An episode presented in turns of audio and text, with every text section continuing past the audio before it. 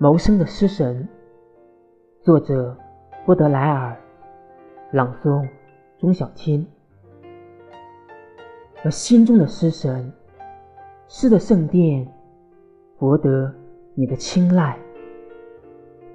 但北风呼啸的严寒，夹着纷飞的冰雪，侵入你的孤独。可有炭火温暖你双足？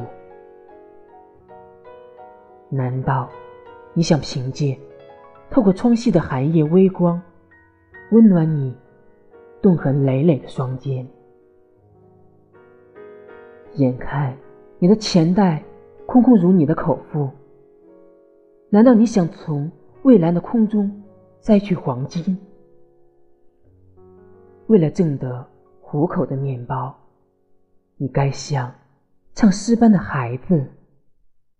歌唱你从不相信的赞美诗篇，或者像街头的卖艺者，用滑稽的身姿掩饰你暗吞的泪水，以博得看客们开心的一笑。这就是诗人的悲哀。